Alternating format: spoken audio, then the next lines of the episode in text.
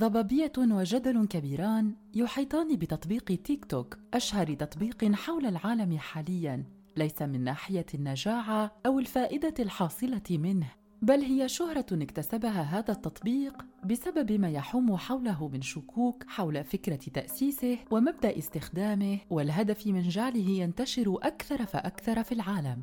هناك اسم يتردد كثيرا هذه الأيام في الأوساط التكنولوجية في العالم وبالخصوص في أمريكا وفي الصين. تشينغ وهو اسم مسؤول صيني سابق أدار فريق سياسة المحتوى العالمي. نعم هكذا كان يسمى فريقه العامل على متابعة التفاعلات التكنولوجية المختلفة لمستخدمي الوسائط الرقمية ووسائل التواصل الاجتماعي وخاصة تطبيق تيك توك. وليس بالغريب على شخص شغل منصبا في الحكومة التابعة للحزب الشيوعي الصيني أن يرغب وبشكل آني في معرفة رغبات الأشخاص وميولاتهم ومراقبتهم بشكل دائم. وذلك لاقتناعه بأن ما يفعله هو بان هذه السياسة التي اختارها حتى يراقب المواطنين الصينيين وغيرهم حول العالم عن كثب ستمكنه من حفظ الأمن في الصين. خبراء سبرانيون كثر حول العالم نددوا بهذه السياسة التي تعتمد على مراقبة أبسط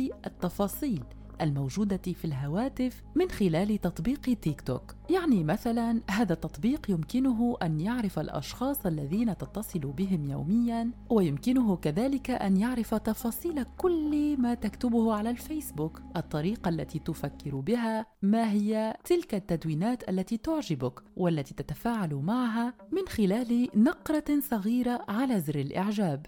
يمكن لهذا التطبيق كذلك أن يستحوذ على صورك. إن رغب في الأمر وأن يعرف كل أذواقك المختلفة في اللباس في التزويق في الأماكن التي تحب ارتيادها وغيرها من تفاصيل حياتك الصغيرة التي يمكن أن تراها بسيطة جدا ولكن بالنسبة لهذا التطبيق فهي تعطيه فكرة أكبر على شخصيتك كمواطن.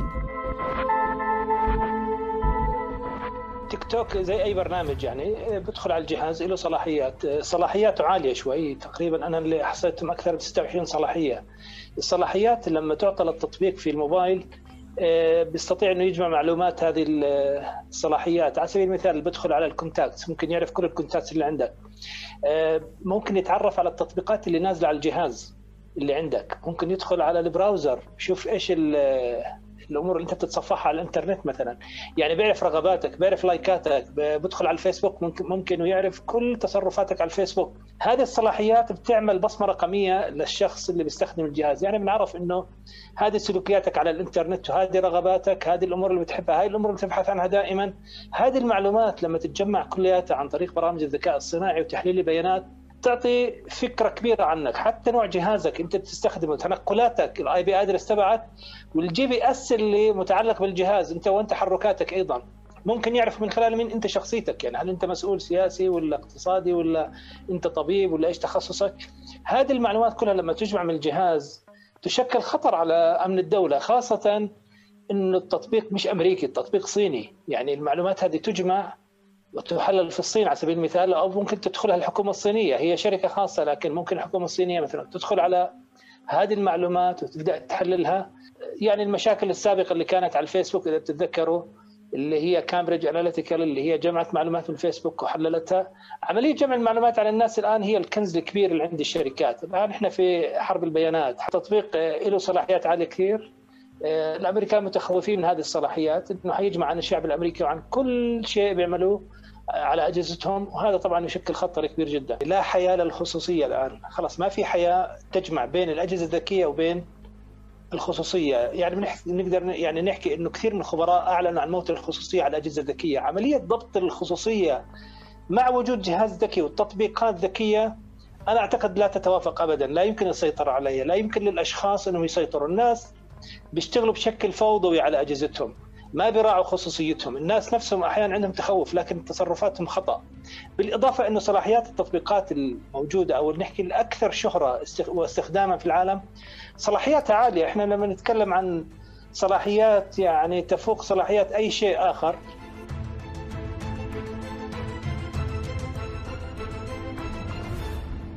في إطار التكتم والسرية التامة طلبت شركة بايت دانس المالكة لتطبيق تيك توك من كاي تشينغ وهو المسؤول الذي نتحدث عنه اليوم.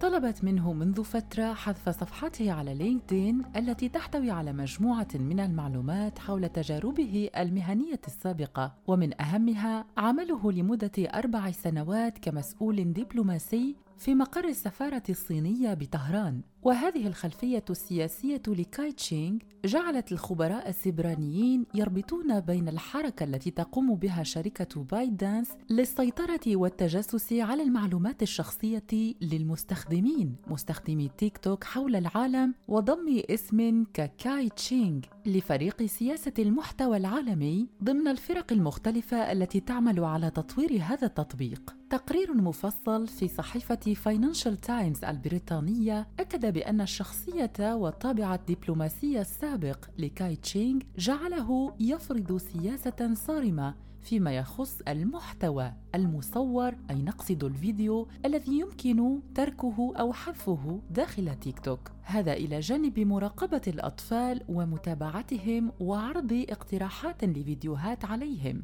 ما اعتبره الخبراء السبرانيون اقتحاما عنوة لحياة الأطفال الإلكترونية وجعلهم يتابعون ويشاهدون فيديوهات ومحتوى لا يناسب سنهم أو انتماءاتهم العرقية أو الثقافية. وعن هذه النقطة بالذات سألنا الدكتور أيوب حسن وهو خبير بالأمن الرقمي فكانت هذه إجابته. آه، برنامج تيك توك يعني ينتهك خصوصية المستخدمين تحديدا بالنسبة للأطفال آه، وذلك بسبب سياسة الخصوصية التي آه، تعطي حق لهذا التطبيق أو لهذا البرنامج بأن يستخدم البيانات الخاصة بالشخص. لنفرض أن هذا الشخص أو أو الطفل خلينا نقول تحديدا آه، بين عمر تسع سنوات إلى 15 سنة أو إلى 16 سنة هذا راح يحط المعلومات مالته ويخليها بداخل هذا التطبيق بشكل عشوائي ممكن. ممكن يخلي معلومات خاصة به معلومات الموقع معلومات أهله آه، ممكن آه، رقم هاتف هذه الأمور كلها راح تتخزن ضمن هذا التطبيق. السبب الرئيسي لسوء الاستخدام هو إنه خصوصية هذا التطبيق مفتوحة كلش يعني إلى درجة إنه مجرد عندك بريد إلكتروني تقدر تسجل به.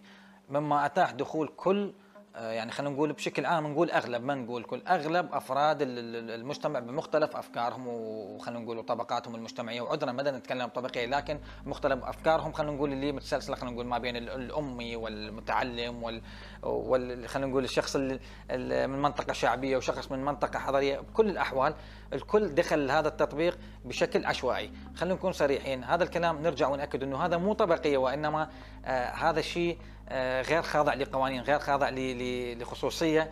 ولا خلينا نقول وللتقنين للاستخدام ثقافة المعطيات الشخصية أصبحت في متناول الجميع تقريبا لذلك نجد الكثير من المستخدمين لشبكة الإنترنت وبالتحديد لوسائل التواصل الاجتماعي يؤيدون كثيرا فكرة حماية المعطيات الشخصية وذلك من خلال إصرارهم على معرفة مصير المعطيات الشخصية التي تطلب منهم خاصة في وسائل التواصل الاجتماعي مثل تيك توك أو إنستغرام أو فيسبوك وعلى ذكر هذان الأخيران فالشفافية هي شعارهما خاصة فيما يتعلق بكل ما هو صور، معلومات شخصية، عناوين وغيرها من المعطيات الشخصية التي يرغب كل شخص في الحفاظ عليها. فهل هناك شفافية واحترام للمعطيات الشخصية في تيك توك كما هو الحال بالنسبة لإنستغرام وفيسبوك؟ آه، بالنسبة لقضية انتهاك الخصوصية، قضية انتهاك الخصوصية تتمحور في موضوع كلش مهم اللي هو موضوع إنه التطبيق أو الشركة شركة بايت آه، دانس لم توضح آه، أين تذهب تلك المعلومات. في أي مكان تخزن. وعلى سبيل المثال يعني لا على سبيل التشبيه أو التقارب ما بين التطبيقات أو الدعاية والإعلان لأي تطبيق آخر. لكن لو فرضنا أن آه، فيسبوك أو إنستغرام شركات تعمل آه، بشكل واضح وبشفافيه عاليه حتى أن قبل فترة يعني آه، الولايات المتحدة الأمريكية استجوبت فيسبوك بالنسبة كإدارة وبالنسبة لمسؤولين فيسبوك إنه وين تروح المعلومات وين تجي المعلومات. لكن تيك توك مثلا كتطبيق ياخذ هذه المعلومات مكانات التخزين مكانات التعامل معها غير معروفة.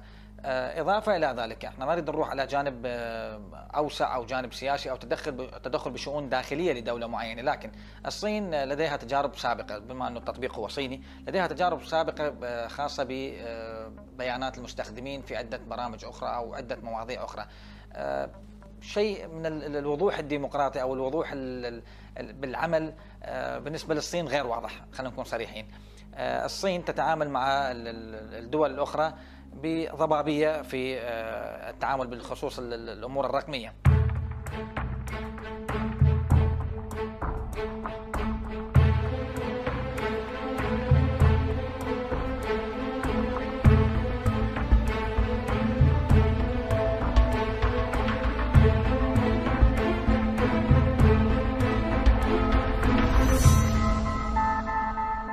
يظن بأن تطبيقا على هواتفنا مثل أي تطبيق آخر يمكنه أن يخلق حربا سياسية وعاصفة كبيرة بين القطبين الاقتصاديين والسياسيين الأكبر في العالم، الصين والولايات المتحدة الأمريكية. الأزمة انطلقت منذ تموز الفارط حينما أعلن الرئيس الأمريكي دونالد ترامب بأنه عازم فعلا وبشكل جدي على حظر تطبيق تيك توك في الولايات المتحدة الأمريكية خاصة بعد أن أظهرت التقارير بأن هناك 100 مليون حساب أمريكي موجود داخل تطبيق تيك توك. الشيء الذي يعتبره الرئيس دونالد ترامب مهددا بشكل واضح للأمن داخل الولايات المتحدة الأمريكية خاصة وأن عددا كبيرا جدا من الموظفين داخل المؤسسات الأكثر حساسية في الولايات المتحدة الأمريكية مثل وزارة العدل مثلا أو الجيش الأمريكي يمتلكون حسابات على تطبيق تيك توك وذلك ظنا منهم بأنهم يستمتعون فقط بالفيديوهات إما بإنشائها أو مشاهدتها. في الوقت الذي أثبتت فيه التقارير بأن تطبيق تيك توك لا يمتلك فعلا النزاهة المطلوبة أو الشفافية التي يبحث عنها المستخدمون خاصة كما قلنا في بداية الحلقة فيما يخص التعامل مع المعطيات الشخصية المختلفة التي تم إدخالها أثناء إنشاء الحساب لأول مرة. اقتراح ترامب لتهدئة هذه الأزمة السياسية الحادة بين واشنطن وبكين كان قد جاء في إطار عقد سيتقدم به ترامب ومجموعة من المستثمرين الأمريكيين لضم شركة بايت دانس وشراؤها كما يتم شراء أي شركة تكنولوجية أخرى من أي بلد. وذلك حتى تتمكن الولايات المتحدة الأمريكية من السيطرة بشكل أكبر على استراتيجية التطبيق الخاصة بحماية المعطيات الشخصية للمستخدمين في محاولة منه للحفاظ على الأمن في الولايات المتحدة الأمريكية.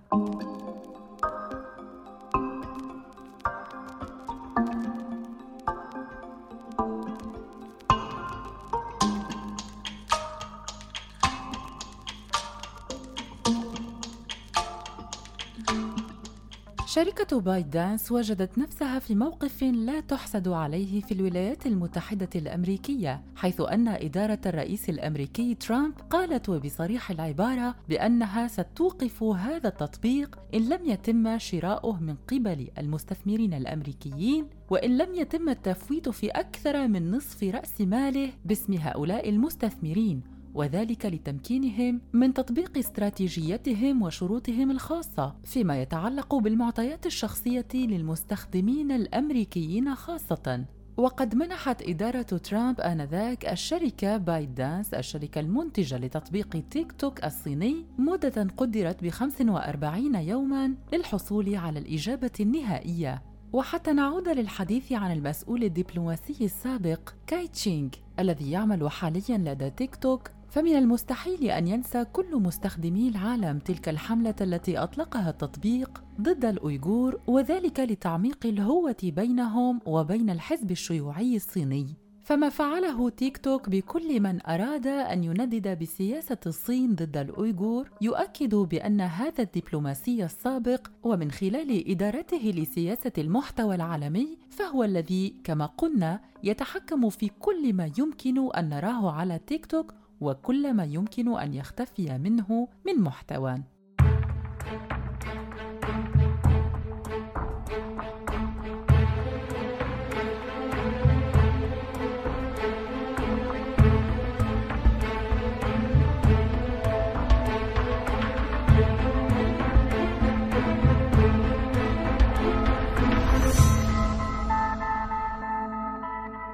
مخاطرات حظر هذا التطبيق تيك توك في الولايات المتحدة الأمريكية ما تزال متواصلة وجلسة الاستماع في الولايات المتحدة الأمريكية فيما يخص حكمها الأخير بما إذا كانت ستقوم بحظر هذا التطبيق أم لا تم تحديدها في الرابع من نوفمبر القادم تشرين الثاني. وبالبحث عن السبب الرئيسي وراء هذه الحملة التي تشنها الولايات المتحدة الأمريكية للحصول على تطبيق تيك توك أو على الأقل على النسبة الأهم فيه فالسبب هو الثغرات الخبيثة التي يحتوي عليها هذا التطبيق والتي مكنت هذا الدبلوماسي الصيني السابق تشينغ من إدارة المحتوى بهذه الطريقة التي يقوم بها حاليا حتى يراقب أكبر عدد ممكن من مستخدمي تيك توك حول العالم. ويمكن أن يندرج هذا في مشروع الصين للسيطرة على التكنولوجيا في العالم وحتى على الاقتصاد والسياسة كذلك. مشروع كنا قد تحدثنا عنه في حلقة سابقة من بودكاست في عشرين دقيقة. فالصين لا تستخدم تيك توك فقط كبرمجية خبيثة أو كتطبيق خبيث تضعه على هواتفنا حتى تنصب فخها لمستخدمي هذا التطبيق. ولكنها تملك مئات التطبيقات الأخرى التي نجدها على هواتفنا عندما نقتنيها لأول مرة.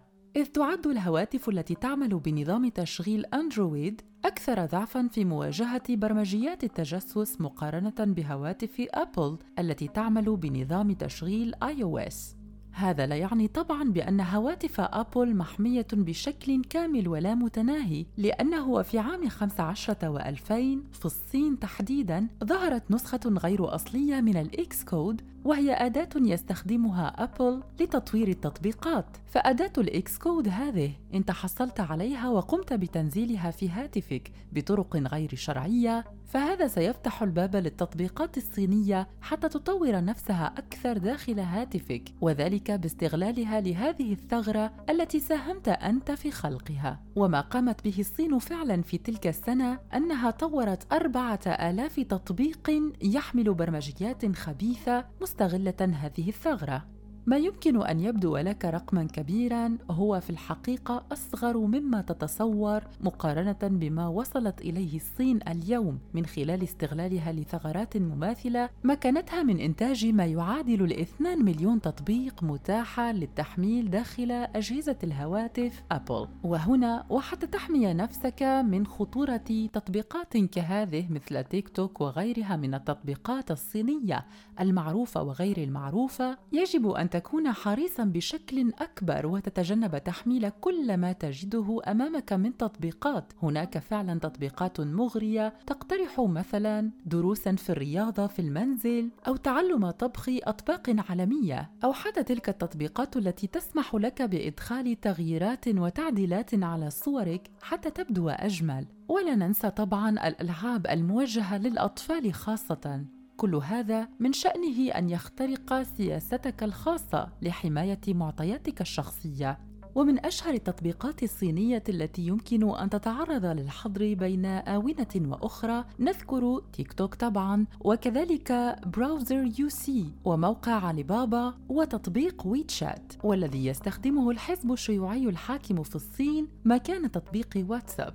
إذا ما يمكن أن نستنتجه من حلقة اليوم هو أن الصين فعلا قد انطلقت في شن حربها التكنولوجية من خلال مجموعة التطبيقات الخبيثة التي تنوي عن طريقها فتح حدودها أكثر وأكثر عن العالم وذلك بالاستحواذ على أكبر عدد ممكن من المعلومات والمعطيات الشخصية التي تخص المستخدمين المختلفين إن كانوا في الولايات المتحدة الأمريكية أم الهند أو ألمانيا أو غيرها من البلدان حول العالم وهذا من شأنه أن يهدد بشكل واضح مستخدمي الإنترنت وخاصة الفئة الهشة التي من السهل إغواؤها وإيقاعها في الفخ أتحدث هنا طبعا عن الأطفال ونتساءل هنا مرة أخرى ما هي الغايات الحقيقية التي تخفيها الصين وراء إنشاء واستخدام والتعريف بتطبيقات كهذه حتى يتعلق بها الجميع حول العالم ويستخدموها بشكل يومي وتحول الصين بهذه الطريقة الاستخدام إلى إدمان. ما رأيكم مستمعين في هذه القضية؟ وهل تعتبرون أنفسكم من المفرطين في استخدام التطبيقات المختلفة من الصين؟ ننتظر تعليقاتكم وردود أفعالكم على موضوع اليوم عبر صفحاتنا للتواصل الاجتماعي لراديو الآن شكرا لكم على المتابعة ونلتقي في حلقة قادمة من حلقات بودكاست في عشرين دقيقة إلى اللقاء